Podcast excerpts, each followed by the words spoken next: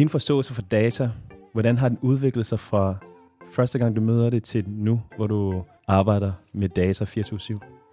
Første gang, så var det jo meget noget med at hive det ud i et Excel-ark. Og sådan, op, sådan starter mange mennesker med at forstå data. CSV-fil eller et Excel-ark. Og så kommer man videre over til, jamen data er jo alt muligt. Jeg har arbejdet med finansdata fra børser, hvor det er tidsserier. Jeg har arbejdet med værdata, som er en helt anden størrelse at lave den type modeller. Så er vi kommet ind i en verden nu, hvor vi har rigtig meget IoT-data. Altså, jeg har arbejdet med data fra biler, hvor du skal prøve at forekaste, hvornår går den her bilmotor i stykker på baggrund af mislyde i den. Men det kan lige så meget være, øh, hvornår er der noget galt med en vindmølle. Øh, og det er også data. Der skal bare behandles på en anden måde. Og noget af det, der er meget spændende data, men også svære at håndtere, det er jo, når vi snakker om ustruktureret på internettet. Så det vil sige at webscrape eller tage alt det, som folk har skrevet og kommentarer på Instagram, eller på LinkedIn, eller Facebook, og så rent faktisk gøre det til informationer, vi kan bruge til at handle på.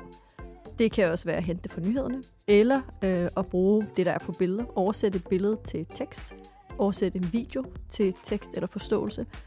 Det er også data. Så jeg startede med en meget simpel forståelse af, at det var tal i et Excel-ark, til at mit billede i dag af, hvad data er, det er noget helt andet. Det kan være næsten hvad som helst. Næsten hvad som helst? Ja. Og nu kommer kunstig intelligens ind i billedet? Ja, og i virkeligheden kan man jo sige, at grunden til, at vi kom hen til at kunne udvikle kunstig intelligens, det er faktisk, fordi vi har været i stand til at omsætte næsten hvad som helst til data, som den kan lære fra. Og øhm, hvis ikke vi havde de her store mængder af data, så kunne vi heller ikke træne machine learning modeller så godt, at det rent faktisk kunne blive til kunstig intelligens.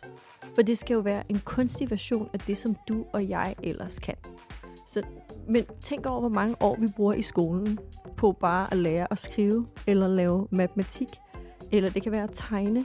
Og nu skal en model kunne lære det her på en dag, en måned eller lignende. Så skal den fødes rigtig meget god data, for det kan lade sig gøre. Så hvis ikke vi havde internettet, hvor vi reelt har lagt hele vores verden ind i data, så havde det ikke kunne lade sig gøre.